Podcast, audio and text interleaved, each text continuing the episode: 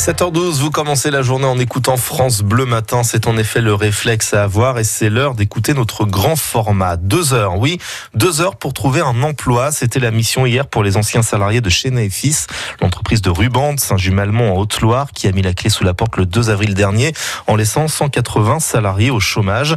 Un après-midi de rencontre avec des entreprises leur était donc exclusivement dédié hier. Octavie Couchard, bonjour. Bonjour tout le monde. C'était donc l'occasion, Octavie, de prendre les devants sur une nouvelle vie pour les anciens salariés. Oui, avec une pochette sous le bras et les joues rougies par le stress, les anciens salariés se sont confrontés à un nouvel exercice. Bah, rechercher un emploi surtout. Jean-Paul a travaillé pendant une trentaine d'années chez Chenet. Il était teinturier et comme une centaine d'autres anciens de l'entreprise de ruban, il est venu tenter sa chance. Barbier, plasturgie, on verra bien, dans le plastique. On attend de voir parce qu'on voit, on voit des gens qui cherchent du monde. Est-ce que ça va aboutir? C'est quand même difficile pour la plupart des salariés. Beaucoup ne veulent pas parler de ce qui leur est arrivé et de leur recherche d'emploi. C'est encore trop tôt.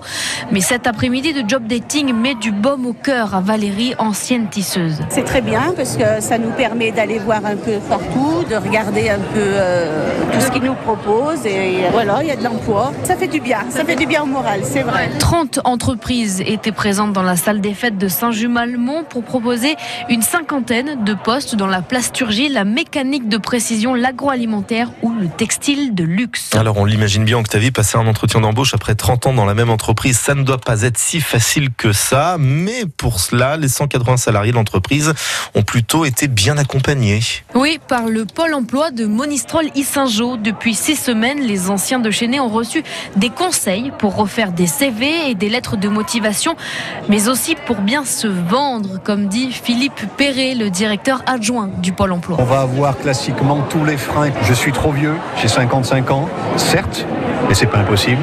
Je sais pas faire, j'ai jamais appris. Ça fait 30 ans que je travaille dans la même entreprise. C'est compliqué pour eux et c'est tout le travail qu'on fait avec eux de les préparer en amont à la technique de l'entretien, à savoir se présenter, à mettre en avant ses capacités, ses compétences et sa capacité peut-être aussi à changer de métier. Changer de métier, mais pas forcément du tout au tout. Frédéric Poignard est directeur technique de JM Plast à Bozac, une entreprise qui fabrique des sacs en plastique pour les fruits et légumes.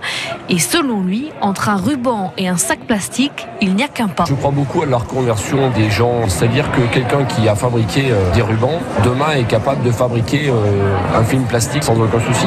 La difficulté de notre métier, c'est d'arriver à trouver des gens avec euh, cette technicité. Et c'est pour ça qu'on veut faire le lien avec eux. Les salariés de Chenet et Fils sont connus pour leur rigueur et leur savoir-faire face à des entreprises qui peinent à trouver de la main-d'œuvre. Et pour certains, cet après-midi de rencontre a plutôt bien fonctionné. J'ai un rendez-vous mercredi à 10h pour euh, voilà, un entretien. Ça va, ouais, j'ai pas, pas perdu mon. Et puis on croise les doigts pour ce salarié de Chenet en espérant que son entretien se passe bien demain matin. On souhaite bonne chance aussi et bon courage pour tous les autres. Et pour Pôle emploi, même si tout le monde ne peut pas trouver immédiatement du travail, cet après-midi de rencontre devait permettre de créer une dynamique de recherche d'emploi. Reportage à retrouver sur FranceBleu.fr.